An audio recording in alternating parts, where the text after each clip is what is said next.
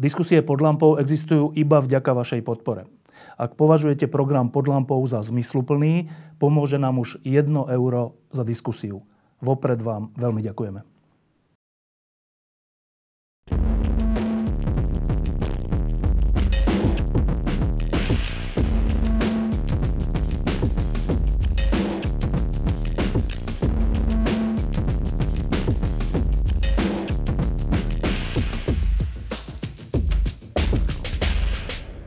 Toto je prvá lampa v roku 2020 a hoci rok 2020 bude rokom, ktorý rozhodne o tom, aké bude Slovensko nasledujúce 4 roky a tie voľby, ktoré nás o dva mesiace čakajú, sú najdôležitejšie za posledných 20 rokov, tak prvá lampa nebude o Slovensku, hoci trocha hej, ale o udalosti, ktorá vzbudila obrovskú pozornosť je to medzinárodná svetová udalosť, ktorá zbudila obrovskú pozornosť, dokonca aj na Slovensku, kde je tradíciou, že zahraničné, zahraničné udalosti nás až tak nezaujímajú.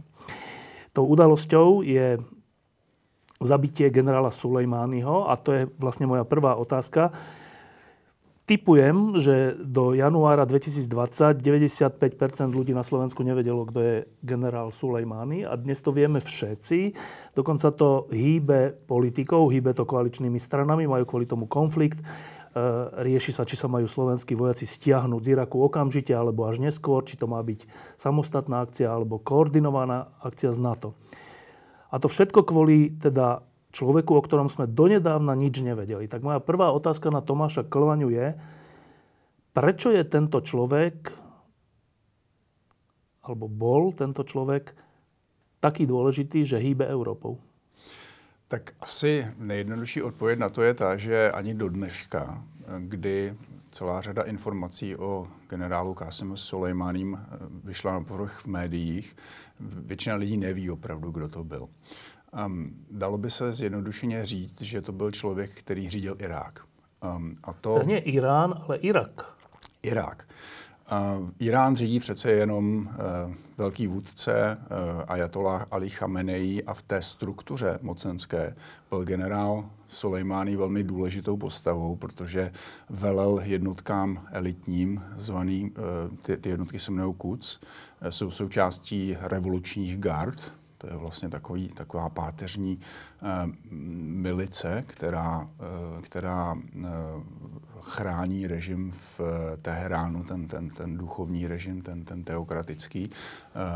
Ty revoluční gardy byly pochopitelně založeny až po revoluci nebo během revoluce v roce 1979, protože tehdy se Ayatollah Khomeini obával, že by ho puč eh, vojenských jednotek, který, eh, který, ty, ty vojenské jednotky eh, tehdy mohly být ještě lojální ke starému režimu, šá, šáhovu režimu, mohli, mohli vlastně zprovodit ze světa. No a z toho vyrostla taková nová struktura a ty jednotky KUC jsou opravdu těmi elitními jednotkami v rámci těch revolučních gard. Že, prepad, že v Iráně keď povieme milície, myslíme tým čo? To je jako polícia? Ne, ne, to je arm- víceméně spíše armáda. Která robí čo? Která, která chrání ten režim a která samozřejmě je také... v ulicích, alebo je skovaná? Ehm, ona, oni dělají, on, oni dělají lecos, že jo, ale, ale co se týká tady těchto těch eh, jednotek KUC, tak to, to by se dalo přirovnat k jakýmsi elitním jednotkám, které eh, třeba slovenská nebo česká armáda nebo armády Spojených států mývají. Jsou to také ty sbory, sbory rychlého nasazení. Ve Spojených státech by se dalo třeba přirovnat k těm Army Rangers nebo, nebo jednotkám Navy SEALs a, a dalším. Ovšem s výjimkou toho, že v Iránu navíc ještě tahle ta jednotka měla jakousi spravodajskou povinnost. Um, takže uh, je to takový, taková kombinace elitních jednotek a CIA, nebo, nebo chcete-li Mossadu, nebo chcete-li um, KGB nebo FSB v, v Rusku.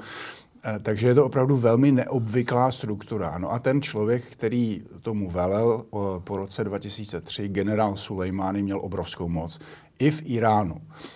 Měl ale ještě větší moc v Iráku. To je pro nás zaujímavé. Eh, všetci jsme eh, o Iraku toho dosť vieme po tom, čo tam prišla invázia, po tom, čo tam prebiehla vojna, po tom, čo sa tam všetko dialo, po povstaní a tak.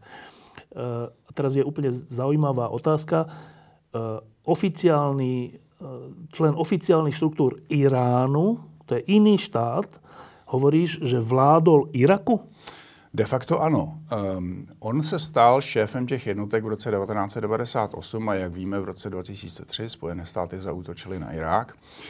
Do té doby, velmi paradoxně, protože pochopitelně vztah mezi Spojenými státy a Eh, Iránem je velmi nepřátelský a je nepřátelský z mm, důvodu spíše ze strany Iránu, eh, protože dobře si pamatujeme ten rok 1970-80, okupaci a vlastně nakonec vyhnání těch amerických diplomatů z, z Iránu. A od té doby ty dvě země nemají diplomatické vztahy. Přesto eh, po roce 2001, po útoku na Pentagon a po útoku na Světové obchodní středisko tak dále. Eh, Spojené státy eh, zahájily útok v Afghánistánu s cílem zničit eh, jednak tedy ten režim Talibanu, který podporoval Al-Kaidu. A tehdy, a to se dostáváme do roku 2002, na podzim 2002, tajně Spojené státy spolupracovaly s jednotkami Quds. S, genera- s generálním, ano, s generálem Sulejmánem, protože paradoxně iránský režim považoval režim Talibánu v Afghánistánu za nepřátelský a snažil se ho jakýmkoliv způsobem podrít. A když Iránci zjistili, že Spojené státy se samozřejmě chystají uh, uh, zautočit na Al-Kaidu a na Taliban v Afghánistánu.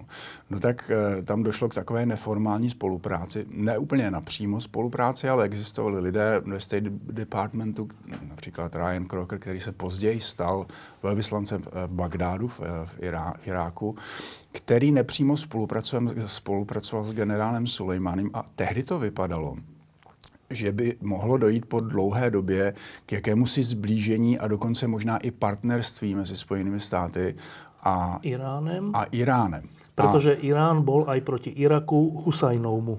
Za prvé samozřejmě eh, to bylo kvůli, kvůli Saddamu Husajnovi, ale za druhé ten režim, v, ten režim Talibánu v Afghánistánu, to bylo také, to, to jsou sice fundamentalisti, nebo byli, pořád jsou fundamentalisti, ale jsou to suničtí fundamentalisti a trochu jiného ražení než fundamentalisti, eh, ti, ti teokrati v Iránu, co jsou šíjiti. Um, takže ta spolupráce fungovala během několika týdnů přes vyjednávání v Ženevě. Dokonce tehdy generál Sulejmání poskytl Američanům mapy rozmístění jednotek Talibánu v Afganistánu. v Afganistánu což bylo tehdy i pro samotné Američany velké překvapení. A ta spolupráce samozřejmě trvala také eh, v té době proto, že Irán se bál. Ehm, ehm, zejména, zejména po tom útoku na, na Taliban, který relativně rychle ten, ten režim padl? oslabil a, a vlastně ten režim padl, minimálně tady v Kábulu ten režim padl. A, a poté došlo k útoku na, na, Irá, na Irák eh, v březnu, tuším, v roce roku 2003. Eh, režim v Iránu se začal obávat, že oni jsou na řadě potom. Jo. Takže oni, oni, oni tehdy vysílali k Američanům poměrně i zoufalé signály e, e, s žádostí o různou spolupráci a snažili se jim víc v letšem stříc. Um, jenže ta spolupráce dostala velkou ránu v době, kdy prezident George Bush ve svém památném projevu tehdy označil Irán za jednoho z těch tří v té, v té ose zla. Ano. A to to byla jednak osobní urážka generálu Sulejmánimu. A on tehdy v podstatě přerušil spolupráci s Američany na chvíli. Řekl, že Američané ho podrývají v, tu, v očích Ajatoláha a um, ta spolupráce začala drhnout. Pak ale padl ten režim v Bagdádu a zase velmi rychle. A Iránci se začali obávat, že um, že uh, jsou na řadě na, uh, potom a že, že, by, že by tedy američané mohli zautočit i, v, i na Teherán. A zase začali spolupracovat, zase přes generála Sulejmáního v Iráku. Uh, protože samozřejmě se, se snažili svrhnout ten režim Sadáma Husejna, k tomu nakonec došlo. Ta spolupráce zase nějakým způsobem nepřímo pokračovala a pokračovala i poté, co samozřejmě po svobodných volbách se začala formovat nová prozatímní vláda v, Afgáni, v, Irá, v Iráku. A dokonce američané na, na, na sestavování té vlády v Iráku, protože oni měli, oni měli zájem na, na reprezentativní vládě, která by zastupovala nejenom sunity, to byl Saddam Hussein, ale také Kurdy a šíity. A samozřejmě šítskou menšinu v Iráku, šítskou většinu v Iráku kontrolovala eh, vláda v Teheránu. Ehm, no a odtud se datuje zvýšená aktivita Iránu, té vlády v Teheránu, v Iráku, která byla zcela jednoznačně především koordinována a řízena generálem Sulejmánem. No a teraz ještě jedna otázka, aby jsme tomu rozumeli. Irak, ten Husejnov Irak, bol, eh, bol krajinou, v ktorej vládla sunnická menšina, hoci tam bola šítska väčšina. Irán je krajina, kde je šítska väčšina, ktorá aj vládne. Ano teraz len pre naše porozumenie tomu, že pre šítov v Iraku je dôležitejší nejaký v úvodzovkách Sulejmány, keďže je šít z Iránu, než Iračan, ktorý je sunita? Tam je to takto?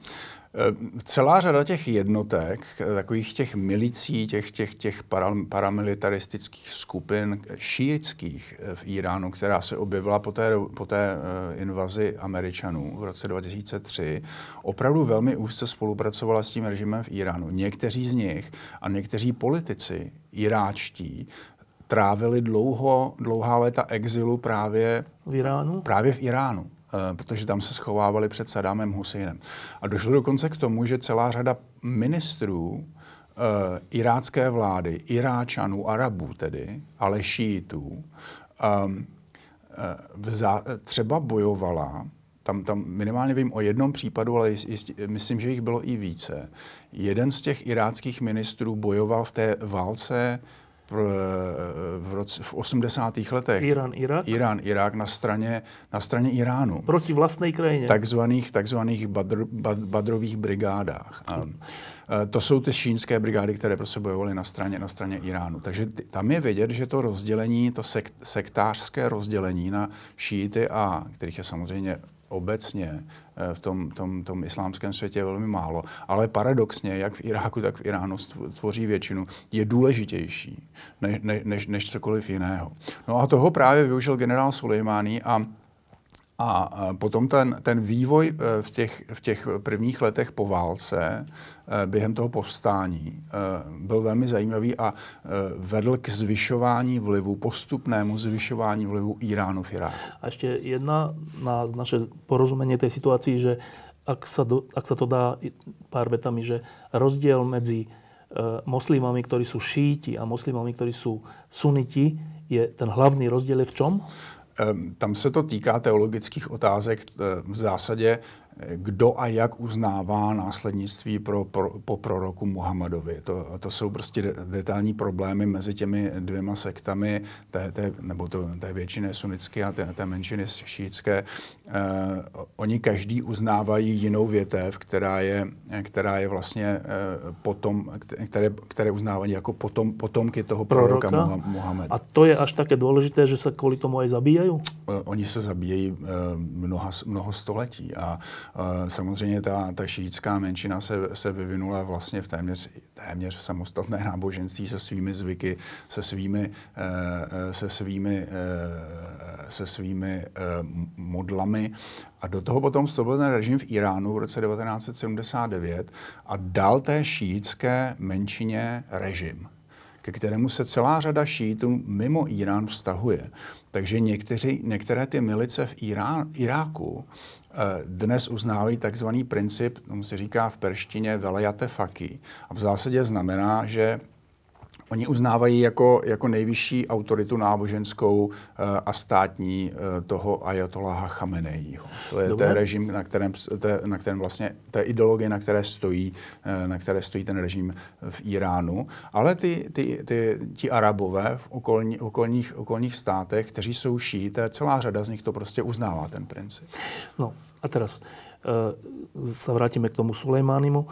Čo znamená, že bol ako keby šéfom Iraku, teraz ještě nedávno? Znamená to to, že po té, co se těm Američanům vlastně po, po roce 2003 ta situace postupně začala vymykat z rukou, tak začal sílit vliv Iránu právě přes tu šítskou většinu v Iráku. A američané to de facto začali uznávat. To znamená, tam docházelo k celé řadě formování různých vlád a uh, dá se říct, že klíčové pozice v té irácké vládě, včetně Kurdů, byly schvalovány v Iránu, v Teheránu a byly především schvalovány generálem Sulejmány. A to především proto, že ty, ty Irán, irácké milice Eh, irácké, ty šítské milice eh, eh, v Iraku? V Iráku byly vytvořeny zpočátku generálem Sulejmánem proto, že on se snažil oslabit obecně tu situaci v Iráku. Oni se, oni se potom přestali postupem času bát, že, že, že na ně američané, že na ně prezident Bush zautočí a e, snažili se kontrolovat tu situaci v Iráku takovým tím, e, takovým tím odvěkým heslem rozděl a panuj. No a nejjednodušším způsobem, jak Irák rozdělit, bylo právě podporovat tu, ten sektářský konflikt. A vznik toho sektářského konfliktu má Irán opravdu na svědomí. Oni, oni, oni podporovali ty iránské milice, irácké milice, šítské milice v Irán, Iráku a a eh, dá se ale říct, že ta situace se i samotným Iráncům postupem času vymkla z rukou. A, a nakonec vedla k formování toho islámského státu, který byl pochopitelně nepřátelský k Irá, Iránu také. No a teraz, e, dobre, tak takýmto kratučkým dejinným výkladom sme porozumeli tomu, že ako to funguje v Iraku a v Iráne. To znamená, že tam rozhoduje viac náboženská príslušnosť než štátna príslušnosť. Preto je možné, že človek z Iránu ako keby rozhoduje v Iraku, lebo je šíta a šítov je väčšina v Iraku a tí uznávajú Irán. Dobre? A teraz strich a tento človek, ktorý de facto rozhodoval o Iraku, o rôznych vládach a tak, je zabitý. Preto že rozhodoval o Iraku? Pochopitelně nejenom proto. A dá se říci, že tady, ta, tady tomu útoku, tomu, tomu uh, zabití Soleimányho lze rozumět v několika rovinách. Uh, ta nejdůležitější je, že on představoval pro Spojené státy samotné opravdu velmi, velmi zdatného nepřítele minimálně od těch prvních let po invazi, protože tím, jak on podporoval ty, ty šítské skupiny, které samozřejmě velmi rychle začaly útočit na ta americká okupační vojska, tak on má na svědomí eh, stovky mrtvých amerických vojáků do, do, do dneška v podstatě. Eh, za druhé, eh, jako šéf těch jednotek Quds v rámci revolučních gard v Iránu, on se podílí na celé řadě akcí mimo Irán a mimo Irák, které posilují právě ten vliv Teheránu v, re, v regionu. Například přes, přes organizaci a jednotky Hezbollah v, eh, v Libanonu. Eh, on podporoval a podporuje eh, pod, podporuje Teherán, podporuje Asada v Sýrii. V zásadě Teherán je tím nejdůležitějším faktorem, proč ten režim Bašara al-Asada v Sýrii nepadl. Oni ho, oni ho hlavně podrželi samozřejmě s částečnou podporou Moskvy, ale ten, eh, ty jednotky Quds a, a Hezbalách eh, v, eh, v Libanonu velmi výrazně pomohli Asadovi udržet se u moci přes to, přes to vlastně celonárodní povstání proti němu. Eh, velmi podobně se angažoval v Jemenu na straně takových těch eh, husijských rebelů, které zase financoval a vyzbrojoval eh, generál Sulejmány. To znamená, on se vytvořil, on, on se pokusil vytvořit jakousi jakýsi půl měsíc vlivu šíitů v tom, v tom regionu, který byl velmi výrazně zaměřen na přítomnost Američanů, politickou i vojenskou. A jeho konečným cílem bylo vyhnat Američany z regionu tak to je velmi důležitá věc, které, které je potřeba porozumět. Ale to by samozřejmě nestačilo k tomu, že oficiální člověk, oficiální postava v iránské hierarchii byla Američany zabita. To je opravdu bezprecedentní krok, je to krok válečný. Um, um, a je mu potřeba rozumět v tom kontextu té, té, té skryté války mezi Spojenými státy a Iránem. Uh, myslím si, že takým tím nejdůležitějším faktorem je prezident Trump, že eh, k zabití Sulejmányho se neodhodlal ani prezident Bush, ani prezident Barack Obama. Oba o tom diskutovali, eh, protože bylo zcela jednoznačné, že eh, Sulejmání je legitimní cíl.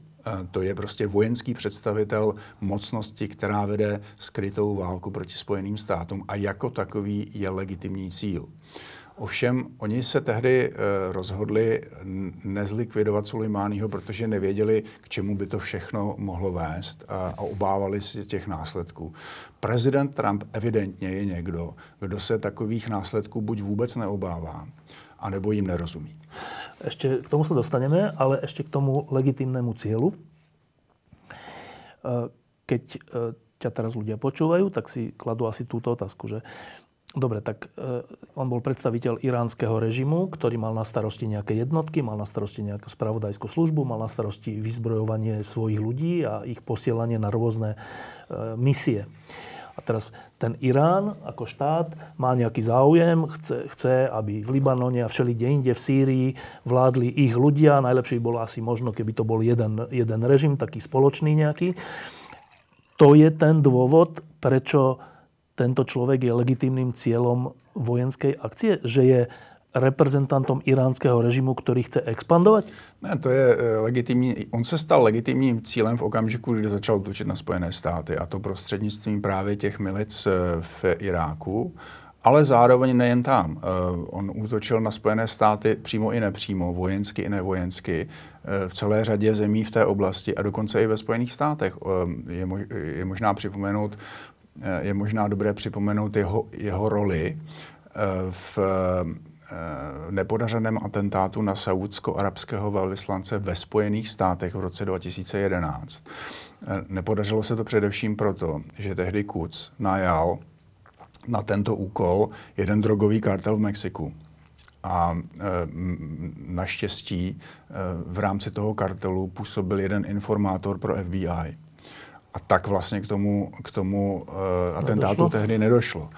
Poté se do, ocitl generál Sulejmání v rámci sankčního režimu na seznamu toho, to, těch lidí, proti kterým byly zaváděny sankce, takže jeho cestování v té době, v té době bylo velmi omezené. Eh, je, je velmi pravděpodobné, že se, že se Soleimani podílel i na vraždě mm, mm, libanonského premiéra Rafika Haririho. Eh, americká spravodajská služba má k dispozici velmi věrohodné informace, že se právě jednotky Quds eh, podílely na koordinaci. Haririho zabil Hezbalah. Hezbalah je samozřejmě vyzbrojován a financován z Iránu. Ale eh, nejen Hezbollah na, tu, na té logistické operaci, na té vraždě Haririho se velmi pravděpodobně podíleli agenti právě té, té organizace Quds. No a bez vědomí Soleimani to, Soleimaniho to prostě nemohlo fungovat. Um, um, no a je, jen připomeňme, že, že to slovíčko Quds znamená Jeruzalém v perštině. A znamená Jeruzalém proto, že, že ultimátní cílem, ultimátním cílem těch jednotek je osvobodit Jeruzalém. To znamená? To znamená uh, zničit židovský stát. Ještě jedna věc, uh, možno posledná kvapka. Bola posledná kvapka, bol ten problém s americkým velvyslanectvom v Bagdadě v posledních týždňoch? To je ta poslední fáze, ke které se tedy teď dostáváme, jakým způsobem vlastně Sulejmání zemřel. Uh, Um, tam došlo k uh, eskalaci útoku na americká zařízení, na americké jednotky a na, na, na, na irácké jednotky v tom Iráku a v Sýrii v posledních několika let, uh, v posledních několika měsících. Ze strany uh, jedné z těch uh, velmi důležitých milicí je, je šíitských v Iráku, uh, Chatib, uh, Hezbollah to je jednotka, která působila v takovém, té, takovém ona, ona mimochodem dnes paradoxně funguje v sou, jako součást irácké armády, protože to si Irán vymohl před, před, před nedávnem, že všechny ty šítské jednotky uh, se sloučily um, v takzvané lidové mobilizační jednotce nebo lidové mobilizační síle a byly integrovány do, uh, do irácké armády ale velmi rychle se ukázalo, že, že vrchní velitel irácké armády, eh, nemá na premiér, na ně nemá příliš velký vliv, že jsou opravdu řízeny z Teheránu. Například tyhle ty útoky, ke kterým docházelo v posledních několika měsících, to nebyly útoky, které by, které by byly schváleny jako koordinovány eh, premiérem irácké vlády.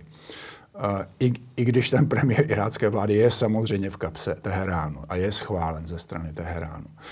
Um, takže prezident Trump uh, pocitoval potřebu konečně něco udělat, protože připomeňme si, že po té, co prezident Trump odstoupil od, toho, od, toho, od té smlouvy jaderné uh, s Iránem, uh, smlouvy, kterou uzavřel prezident Obama, Irán začal reagovat silou v tom regionu. Začal útočit na tankery, útoč, zautočil v mezinárodních vodách na americký, americký dron. Um, a prezident Trump víceméně nereagoval. Dokonce nereagovala ani britská vláda po té, co uh, Iránci uh, odtáhli jeden z jejich, jejich tankerů. Což bylo všechno značně zaprvé znepokojivé ze strany těch západních mocností a také to velmi, velmi pozbudilo ten, ten iránský, iránský režim, protože oni viděli, že američané a britové na to prostě nereagují, nereagují tvrdě. A, a tak tedy začali podporovat ty, ty jednotky, e, které útočily na, na americké cíle, právě s, s, tím, s tím konečným cílem vyhnat západní jednotky z Iráku.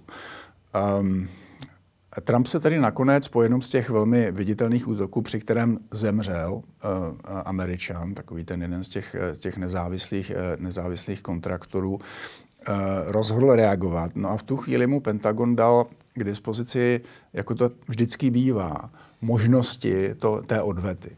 A Pentagon to dělá tak, že mu dá k dispozici od nejslabší po nejsilnější. Od nejslabší po nejsilnější a ta nejsilnější byla u zavraždění generála Sulejmányho.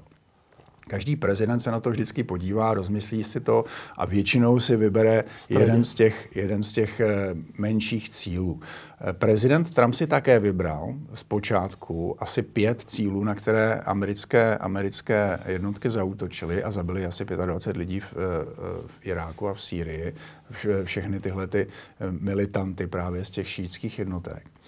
Ale Irán eskaloval a jím najaté milice zaútočily na, na, vla, na, na, na americkou ambasádu v Iráku. Um, um, a to a, a tam bylo zcela jednoznačné, že, že, že to není jakési lidové povstání ze strany, ze strany obyčejných Arabů v Bagdádu, protože konec konců, a k tomu se možná dostaneme, právě kvůli tady tomu zasahování ze strany Teheránu je dnes, a to i mezi šíty v Iráku, ten režim v Teheránu velmi nepopulární. Ano. Takže lidé, kteří začali obléhat a útočit na ambasádu v Bagdádu, americkou ambasádu, to byly všechno najatí šíté z těch jednotek, které tam prostě působí. No a to američany vyděsilo. A vyděsilo to prezidenta Trumpa. A to, a, a to ze dvou důvodů. Oni si samozřejmě velmi dobře pamatují tu situaci v Tehránu v roce 1979 a 1980. A ještě více si Trump pamatuje Líbii a Bengází. Protože to byl jeden z klíčových momentů, kvůli kterému možná Hillary Clintonová prohrála volby. Um, to je že ta, neochránila že, svojich diplomatů. Že neochránila svoje diplomaty. A Trump, jestli si vzpomínáš, v jedné z těch debat Hillary, z Hillary prezidentských řekl, že za jeho prezidentství by k něčemu takovému ani nedošlo, protože by se prostě nikdo netroufl zaútočit na americký konzulát nebo na americkou ambasádu. To znamená, Trump sám pocítil takovou jako potřebu reagovat velmi tvrdě. A v tu chvíli dostal opět na stůl možnosti reagovat tady na ten útok na tu ambasádu. A protože je to Trump, tak si ke konsternaci všech lidí v místnosti vybral atentát na generála Sulejmána. K tomu sa dostaneme ešte k tomu rozhodnutiu, ale e, tak preniklo do médií, že ako keby to rozhodnutie bolo málo alebo vôbec konzultované s lidmi, s kterými malo být konzultované. Je to tak? To určitě ne. No tak uh, ta kritika se snáší především ze strany kongresu, protože Trump to opravdu nekonzultoval s kongresem. Čo ale nemusí zo zákona? No, uh, uh, právo vyhlásit válku má kongres ve Spojených Dobre. státech. Takže je otázka prostě, jestli je to nebo není regulérní válka. A to je velmi takový zásadní ústavní spor který ale nevede jenom prezident Trump, ale vedla celá řada předchozích prezidentů, protože oni můžou říkat, tohle není úplně... Válka. A, a, my, a, a nebo si můžou vyjád, vyžádat, vyžádat, vyžádat schválení toho útoku ex post. Problém je, že eh, Trump informoval jenom vybrané kongresmeny a senátory, a to především ty zpřátelené, jako například senátora Lindseyho Grahama, který je jeho spojencem v Senátu ale neřekl to tuším žádnému demokratovi.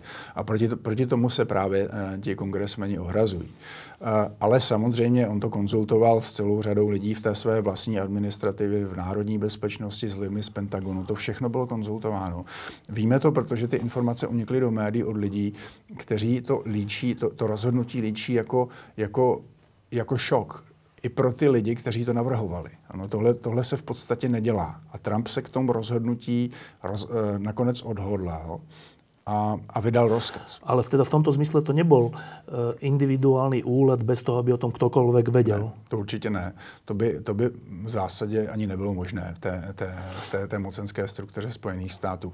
A došlo k tomu pravděpodobně, eh, možná dobrá otázka je na místě, jak je možné, že, že eh, Pentagon navrhoval vůbec tuhle tu možnost. Jo? Když, když vědí, a oni samozřejmě prezidenta Trumpa už dnes dobře znají, když vědí, jak nepředvídatelný je. A je to možná proto, že v rámci Pentagonu eh, funguje celá řada lidí, kteří prošli Irákem a kteří mají, jak se říká po Česku, na generála Sulejmányho pivku, protože on má opravdu na svědomí stovky eh, amerických, amerických vojáků eh, v tom, v tom Iráku. Dobré, a teraz hodnotenie samotného toho rozhodnutia. Ja som teraz predvčerom, včera čítal taký status Karla Schwarzenberga, ktorý väčšinou Ehm, keď ho čítam, tak e, je veľmi blízko pravde v rôznych medzinárodných otázkach, čo sa týka Európskej únie, Británie, všeličoho. A teraz mal taký status, ktorý, v ktorom hovoril, že, toto rozhod- že to sa, po česky, to sa nedelá a hovorí to v tom zmysle, že žili sme dlho v čase, keď sa vojny regulérne vyhlasujú a potom vedú. Ale že ne, nemôže a nemá to byť v normálnom svete tak, že nevyhlásíš vojnu, nevedieš vojnu, len niekoho z diálky zabiješ, Dokonca to nazval, že to je zločinný krok, alebo niečo také. No a teraz, um, má Karel Schwarzenberg pravdu? Já si myslím, že nemá. Nemá pravdu z toho pohledu, eh, že američané pochopitelně ten krok z, eh, z hlediska mezinárodního práva konzultovali. Kdyby eh, právníci v Pentagonu a v Bílém domě došli k závěru, že tohle je zločin podle mezinárodního práva, tak by, to, tak by tu možnost prezidentovi Trumpovi nedávali na stůl.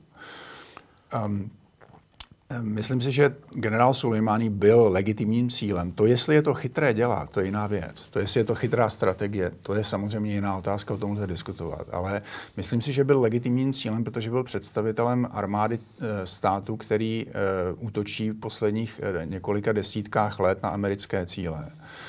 Dokonce se angažoval v, na, na operaci ve Spojených státech amerických. Angažoval se v celé řadě operací v tom regionu. Představuje režim, který není normální režim. To je prostě režim, který, který je opravdu hrozbou pro celý svět.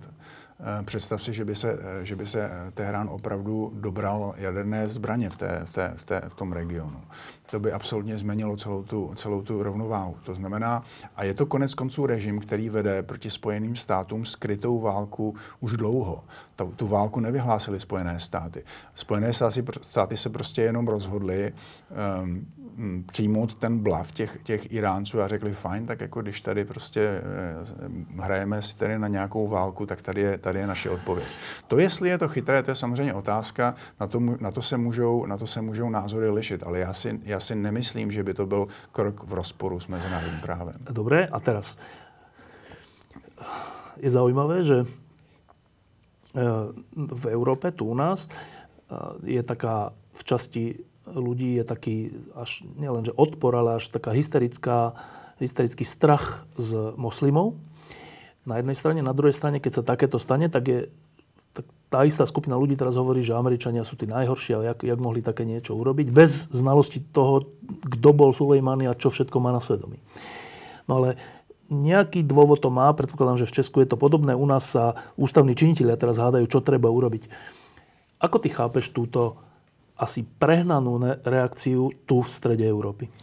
Tak je to především to, že my tady pořád ještě máme pocit, že jsme stranou dě, dějů, dějů mezinárodních a my nejsme stranou. Že jo? My, ten, ten střední východ, my jsme eh, se zvyklí se na něj dívat v televizi několik desítek let a naprostá většina lidí, včetně bohužel politiků, se na to dívá, jako kdyby to byl nějaký dokumentární film nebo dokonce špionážní film, který se nás netýká, ale on se nás týká. To, že se nás týká, jsme pocítili v posledních několika letech tady v Evropě kvůli té uprchlické vlně například. Dále se k nás týká, protože my tam pochopitelně máme jednotky. No, Češi mají jednotky v Afghánistánu, Slováci mají tuším jednotky v Iráku přímo.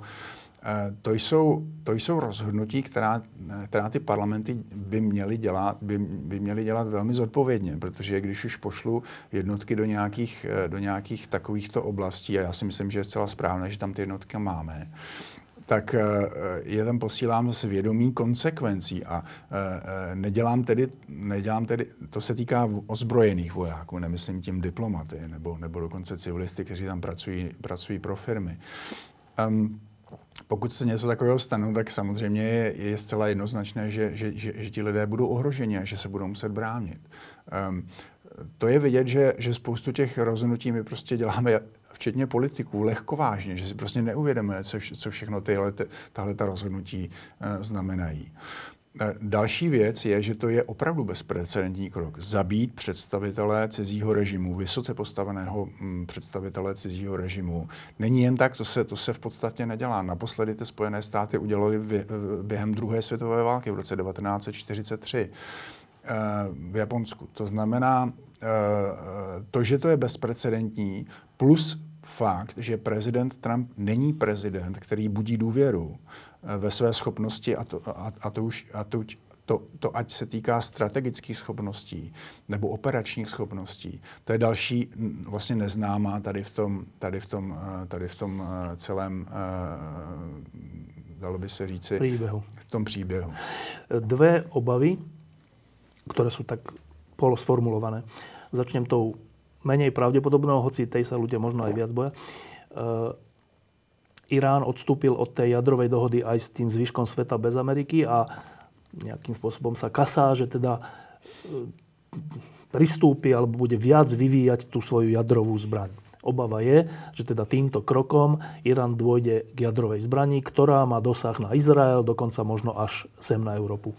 Je toto oprávněná obava po zabití Sulejmáního? Je to, je to naprosto oprávněná obava. Já když jsem před nějakými 10-12 lety působil v rámci eh, v rámci eh, funkce vládního koordinátora komunikace pro raketovou obranu, um, tak jsem se snažil lidem vysvětlit, že k něčemu takovému může, může dojít. Že, že nějaký takový režim na Blízkém východě jako Irán konec konců se může dostat k jaderné zbraně, může se dostat k raketám a může teoreticky ohrožovat režimu. K tomu kroku jsme dnes blíž.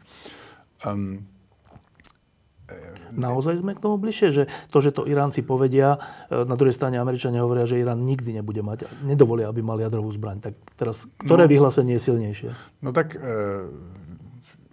to je, to je velmi těžké odhadovat. Já si myslím, že že Irán musel nějak reagovat tady na to. Irán je ta slabší, slabší položka, slabší, slabší mocnost tady v té, v té hře. Spojené státy samozřejmě drží v ruce všechny karty.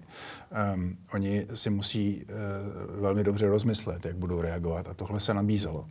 O, prezident Trump od té dohody už jednostranně odstoupil. Uh, takže to je pro ně vlastně jakási cesta ven, i když si nemyslím, že by to byla jediná, re, jediná reakce. Oni možná budou reagovat ještě dál. A Teď je samozřejmě otázka, co se stane. Je, je opravdu velmi pravděpodobné, že Spojené státy udělají úplně všechno pro to, aby Tehrán jadernou zbraň nevyvinul. To ne, tím, tím nemyslím, že by nutně oni eh, se rozhodli k eh, válce proti, proti Iránu, to znamená takové té válce, jako, jako třeba byl útok na Irák v roce 2003 nebo rok, útok na Afghánistán ten, ten půl rok předtím. Ale eh, je tam, existuje tam další mocnost v regionu a to je, to je Izrael. A pro ty je to záležitost bytí a nebytí. Života, no. A ti rozhodně nedovolí. Takže aby, aby Irán se, do, se, se dostal k té jaderné zbraně. Teď se ukazuje, že ta smlouva mezi Obamou a evropskými mocnostmi a Iránem o nevyrábění té, té jaderné zbraně, ne, ne, ne, neobohacování uranu, ač byla nedokonalá, tak přece jenom uh, v té, té, špat, té špatné situaci um, ten, ten, ten tu celou situaci v tom regionu stabilizovala. Eh, Trump, a nebyl to jen Trump, ale byla to celá řada jiných republikánů, tu dohodu kritizovali.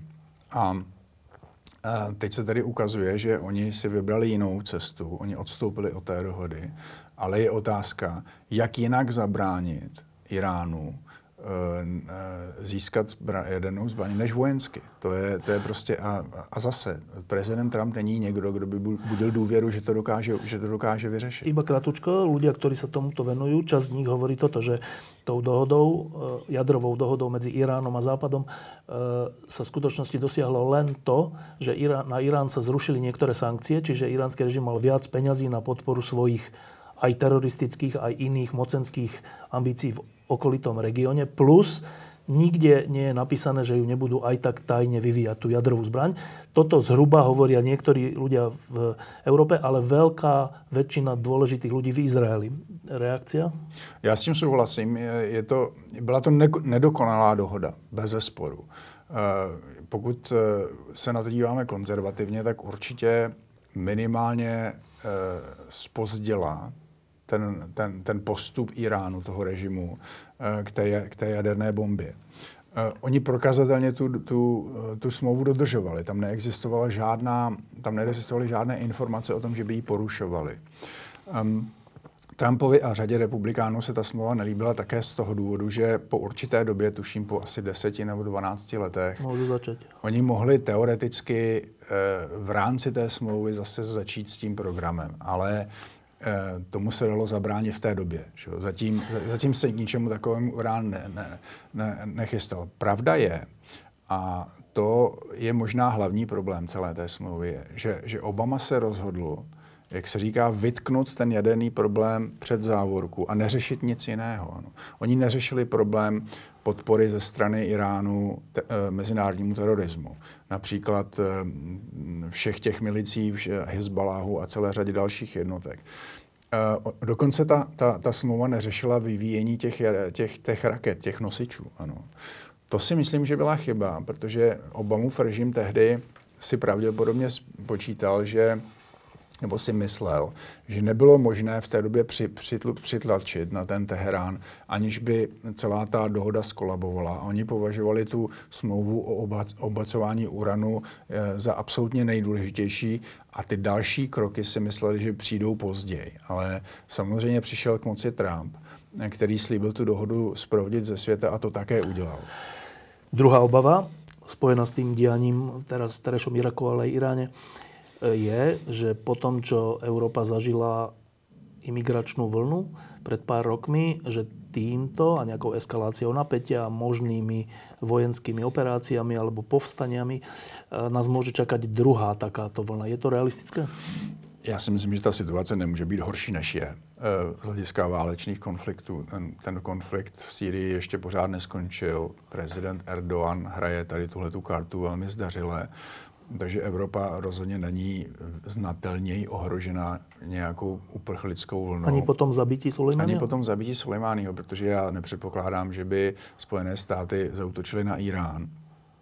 Nepředpokládám, že by Irán udělal něco, eh, co by vyprovokovalo tady tuhle otevřenou válku.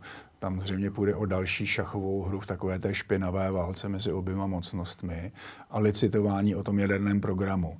Eh, konec konců Trumpův, eh, Trumpův eh, cíl je přitlačit a přimět to, toho ajatoláha a, a, a jeho vládu, aby zasedl k jednacímu stolu. On už to několikrát zkoušel. On se pokoušel vytvořit ten tlak s vlastně takovým tím Reaganovským způsobem.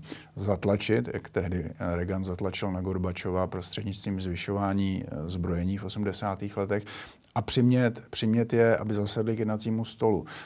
Um, ale to se mu zatím nepovedlo a, a je otázka, jestli bude mít iránský režim do vzducha přítomnosti zasednout k tomu jednacímu stolu. Rozhodně se to nestane teď po, po zavraždění Sulejmányho. Ale takové ty obavy uh, z, z, z válečného konfliktu si myslím, že jsou přehnané, protože Trump je člověk, který Eh, nemá zájem na žádné válce a rozhodně žádnou velkou válku v, Irá, v Iránu nechystal.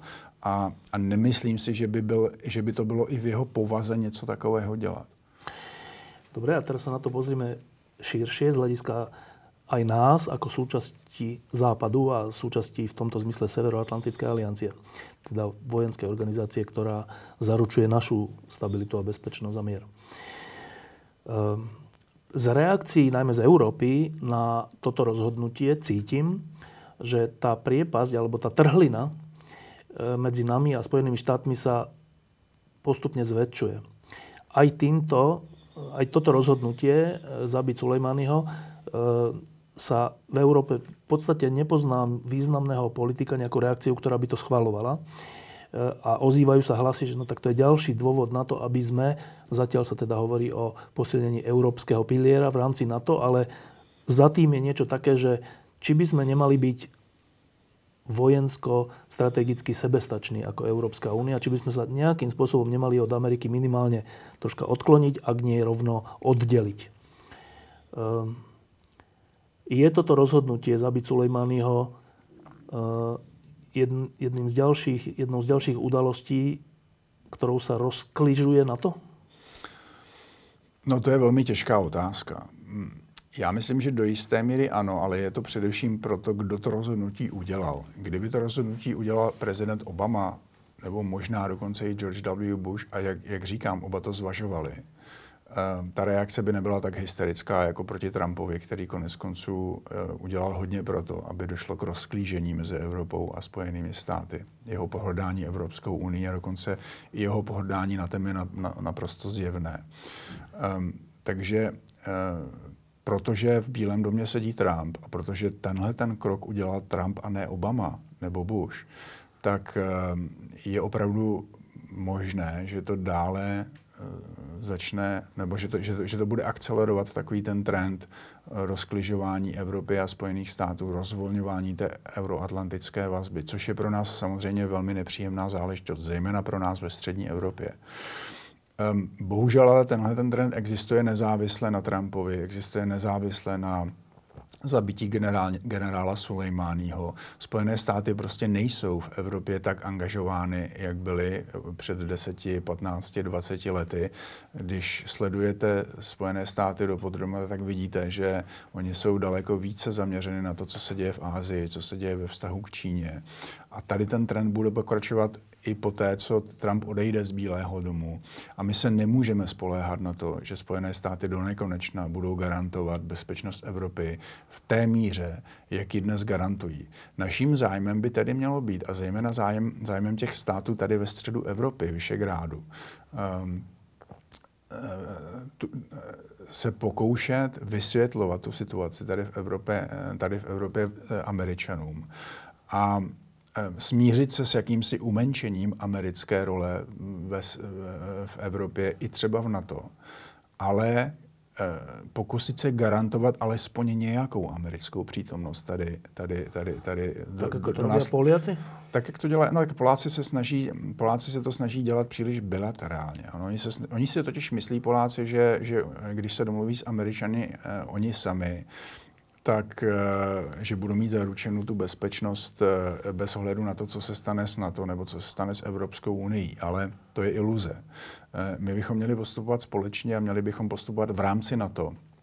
A měli bychom mm, jednak tedy samozřejmě daleko více posílit tu, ten evropský pilíř a, a investovat víc do vlastní obrany a do, do, i v rámci NATO třeba do, obraz, do, do obrany evropského kontinentu ale rozhodně bychom neměli dopustit to rozkližování a už, už vůbec ne budování evropské armády mimo struktury NATO eh, v rámci třeba Evropské unie. Eh, ale je jasné, že tak, jak eh, slábne strukturálně vliv Spojených států a snaha Spojených států spolupracovat s Evropou, tak budou posilovat tady ty hlasy právě k vybudování evropské armády mimo NATO. A to by byla pro nás velmi nepříjemná věc. No teraz, keď to někteří lidé počúvají, tak si určitě položit takovou otázku, že no ale veď my jsme Európska únia, my jsme Európa a čo je vlastně zlé na tom, že by sme e, zodpovedali za, za svoju bezpečnosť, za stabilitu sami, bez Ameriky. Teraz hovorím o ľuďoch, ktorí Ameriku dlhodobo až tak radi nemajú,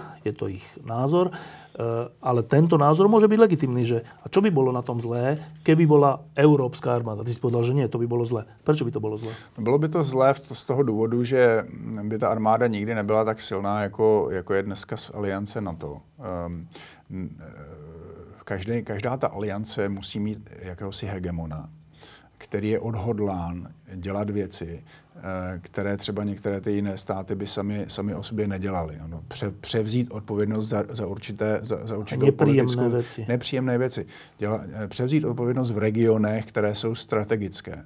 Já nevidím v Evropě odhodlání něco takového dělat, například na Blízkém východě. A to ani ne v situaci, kdy nás ta situace na tom Blízkém a Středním východě ohrožuje přímo, protože ta uprchlická vlna tady, tady vlastně e, e, posiluje ty, ty extremistické nálady, neofašistické nálady, protievropské nálady. E, to znamená, on, o, nás tady ex, existuje nějaká strategická situace na Blízkém východě, na Středním východě, ale také v Severní Africe a, a v té rovníkové Africe. A Evropská unie s tím v podstatě nedělá nic. Jsou to všechno takové náplasti na vážné rány. Um, to znamená, každá taková vojenská aliance potřebuje mít e, mocnost, která je schopná prosazovat někdy tyhle ty nepopulární opatření. A to v Evropě neexistuje. A já vidím jenom jednu mocnost na západě, která je schopná a ochotná tyhle ty nepopulární věci dělat. A to jsou zatím Spojené státy. A myslím si, že to, že to i do budoucna, do, do několika dalších desítek let budou Spojené státy také z toho důvodu, že to je prostě jednotný stát, že to je federální stát.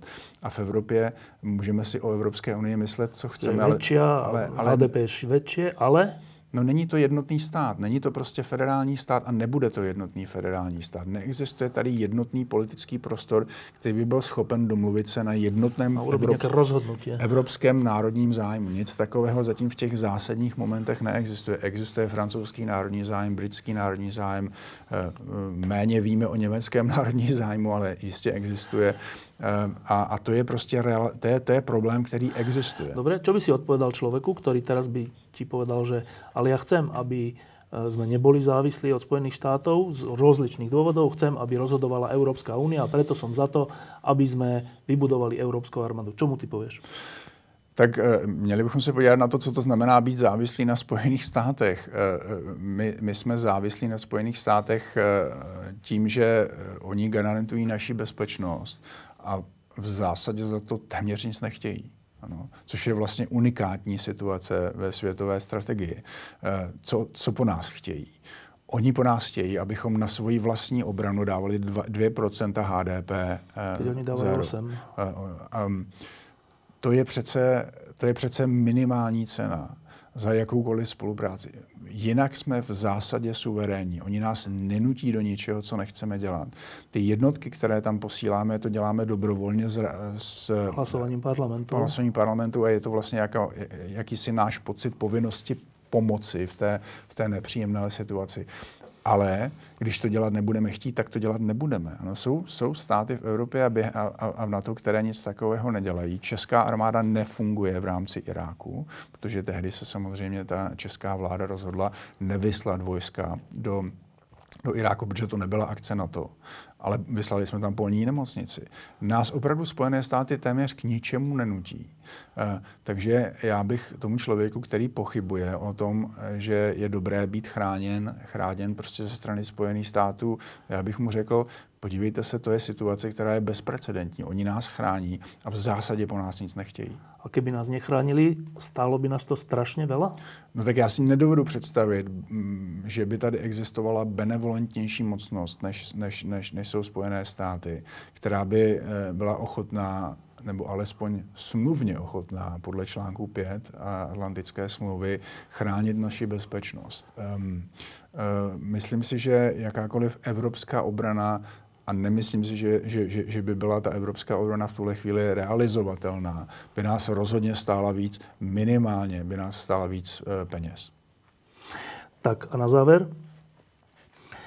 Um, to rozhodnutie sa stalo pred pár dňami, to zabitie sa stalo pred pár dňami a ešte nedovidíme e, tie dôsledky toho. Nevieme, aké budú reakcie. Sám si povedal, že tá, to odstúpenie od jadrovej dohody Iránu je len jedna, jed, jeden, jeden krok, ale očakávaš ešte nejaké ďalšie.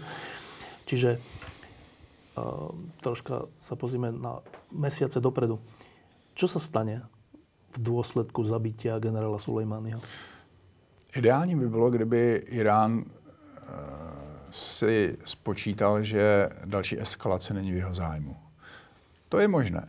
Ano, k něčemu takovému už došlo v 80. letech, kdy, kdy došlo k takové té krizi eh, v tom hormuzském průlivu eh, z hlediska kontroly těch, těch vodních cest a, a dokonce to eska, eskalovalo tak, že Spojené státy tehdy omylem došlo k tragické nehodě, sestřelili iránské civilní letadlo.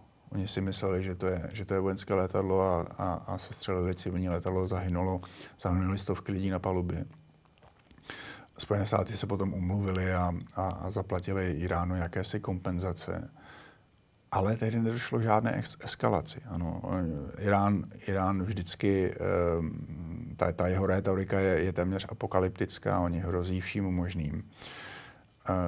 Takže není vyloučeno, že oni opravdu neudělají žádný, žádný důrazný krok. Možná, že dojde k útokům některých těch, těch milicí zase na, na americké cíle.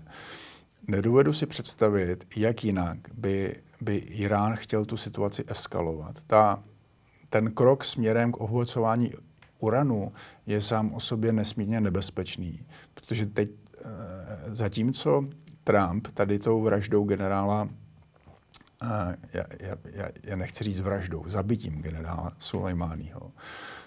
Um, Trump jak si odhalil ten blav uh, Ayatollaha Chameneiho, protože Ayatollah Chamenei na jeden z těch takových těch nepovedených Trump, Trump, uh, tweetů Trumpa reagoval, nemůžete dělat vůbec nic, jste bezmocní. No tak oni, oni mu zabili generála číslo jedna. V té.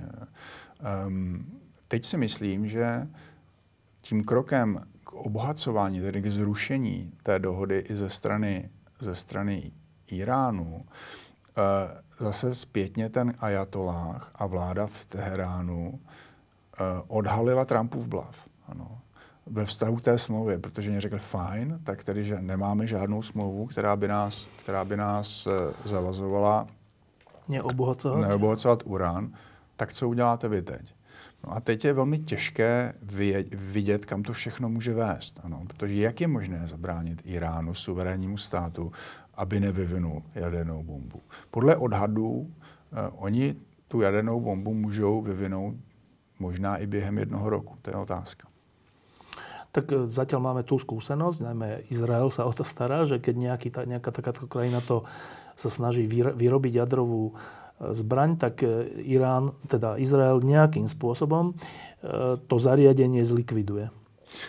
To se stalo v Iráku, to dokonce se, nemyslím ve vztahu k těm jaderným zbraním, ale ve vztahu k tomu konfliktu s Asadem se teď mnohokrát stalo uh, v Syrii, kdy, kdy Izrael velmi zdatně uh, útočil právě proti těm jednotkám generála Sulejmányho. Uh, mimochodem Izrael velmi oslabil ten, ten, ty jednotky. Uh, Um, ale eh, zničit ten jaderný program je problém, protože on, není, on je daleko lépe chráněný, než byl ten irácký, on je podzemí, je, na, něk- na, jednom je na několika místech, takže eh, možná, že neexistují úplné informace, ale, ale je, všechno je možné. Eh, Američané společně s Izraelci v posledních několika letech před tou dohodou nejvíc používali takové ty kyberútoky. Ano, kromě tedy samozřejmě atentátu na některé ty jaderné vědce eh, iránské, eh, se podařilo ten, ten, ten eh, program minimálně zbrzdit tím, že oni, oni vytvořili tu situaci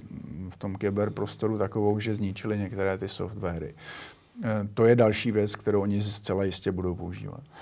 No a na záver teda, rok 2020 vlastně začal touto udalosťou medzinárodný. Myslíš, že to bude dominantná udalosť roka?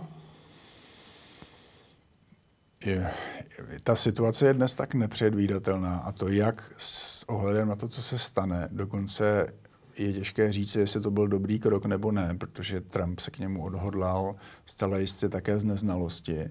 Na druhou stranu to může být velký úspěch Trumpovy politiky. Může dokonce vést k oslabení toho iránského, iránského režimu. Připomeňme si ty rozsáhlé demonstrace z loňského roku.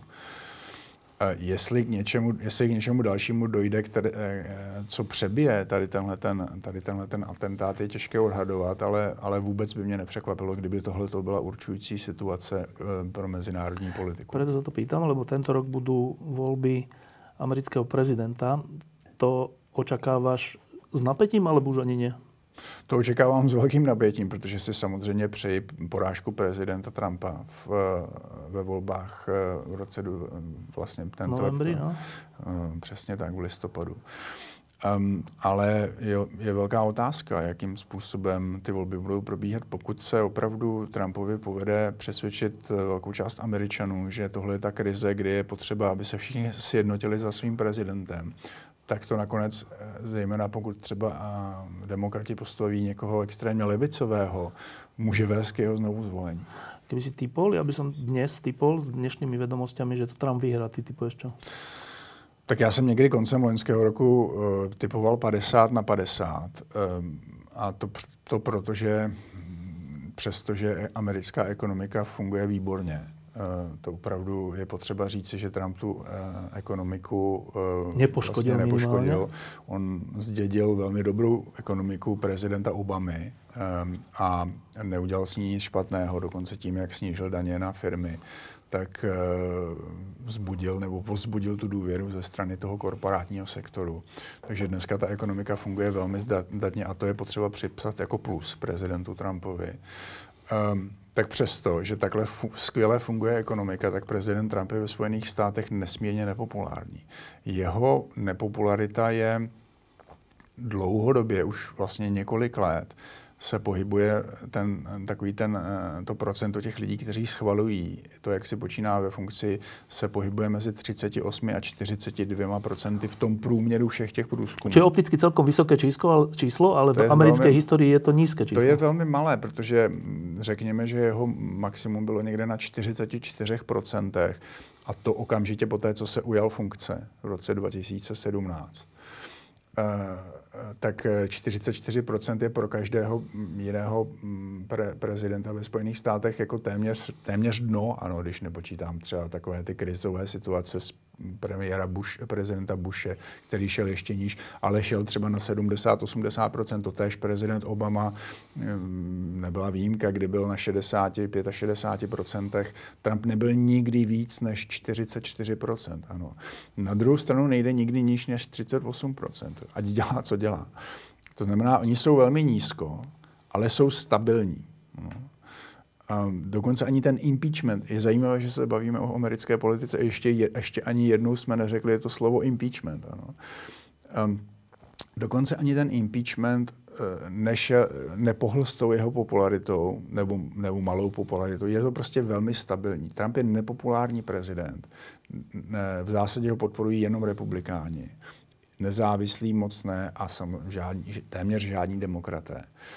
Um, a to v situaci, kde ta ekonomika funguje velmi dobře. Ano. To je velmi, velmi zvláštní. On by vlastně měl mít dneska 65 a 60, možná i 70% popularity. Takže to mě přijím a za, za normální situace tre, má vždycky ten, kdo je v Bílém domě výhodu nad tím vyzývatelem. Protože ale prezident Trump je slabý a poměrně nepředvídan, ne, nepředvídatelný prezident, tak, jsem, tak si myslím, že to je pořád někde 50 na 50. Takže nemyslím si, že by měli větší šanci. Tomáš Kolaňa, ďakujem, že si prišiel. A ešte takto ex post sa ťa opýtam. My tu máme za dva mesiace rozhodujúce voľby a všetci to riešime. Čo vy v Česku? No my žádné volby zatím nemáme, eh, protože vláda, má, vláda, je, vláda je pořád v rámci svého mandátu relativně stabilní. Jak víš, my máme menšinovou vládu podporovanou komunisty sociální demokracie je v té vládě jakýmsi juniorním partnerem, ale je dnes tak špatně eh, vedená a tak oslabená, že si netroufne udělat nic, nic, co by oslabilo premiéra Babiše. V Česku naše ekonomika funguje také velmi dobře, z čehož samozřejmě premiér Babiš velmi výrazně profituje. A to i navzdory tomu, že on vlastně ten stát nevede příliš dobře že v zásadě se snaží rozdávat nalevo a napravo tím svým, těm svým lidem, kteří ho potom volí ale eh, neinvestuje do budoucnosti, neinvestuje příliš do vzdělání, nesnaží se reformovat vzdělání tak, aby bylo připraveno pro ty, pro ty výzvy, které přicházejí více a víc. Um, takže já očekávám jakýsi, jakýsi pad na té české politické scéně a je otázka, co se stane s těmi velkými demonstracemi, které jsou proti politické kultuře, proti tomu, že, prezident, že, že premiér Babiš má má dnes uh, na krku uh, kritiku ze strany Evropské unie za konflikt, konflikt zájmů, že je trestně stíhaný. Uh, to je naprosto neuvěřitelná věc, ale on prostě zůstává ve funkci a je pořád populární. Myslíš, že se to zlomí? Bude záležet na ekonomické situaci. Myslím si, že pokud ta ekonomická situace se začne zhoršovat, tak eh, celá řada lidí si možná řekne, že jim ten Babiš nestojí za to. Eh, ta prognóza je možná, je možná, že to, že dojde k jakémusi ekonomickému zpomalení, bude záležet na německé ekonomice, které my jsme samozřejmě velmi výrazně přivázáni. Takže nevylučuji, že dojde k jakémusi oslabení premiéra Babiše a já v těch, násl- v těch dalších volbách, ať už jsou předčasné, anebo normální regulérní, neočekávám, že by pre, premiér Babiš se svou stranou, která vlastně není žádnou stranou, ale je vlastně jako, jako s jeho politickou firmou, kterou řídí, že by dostal tolik hlasů, že by se mu podařilo sestavit koalici.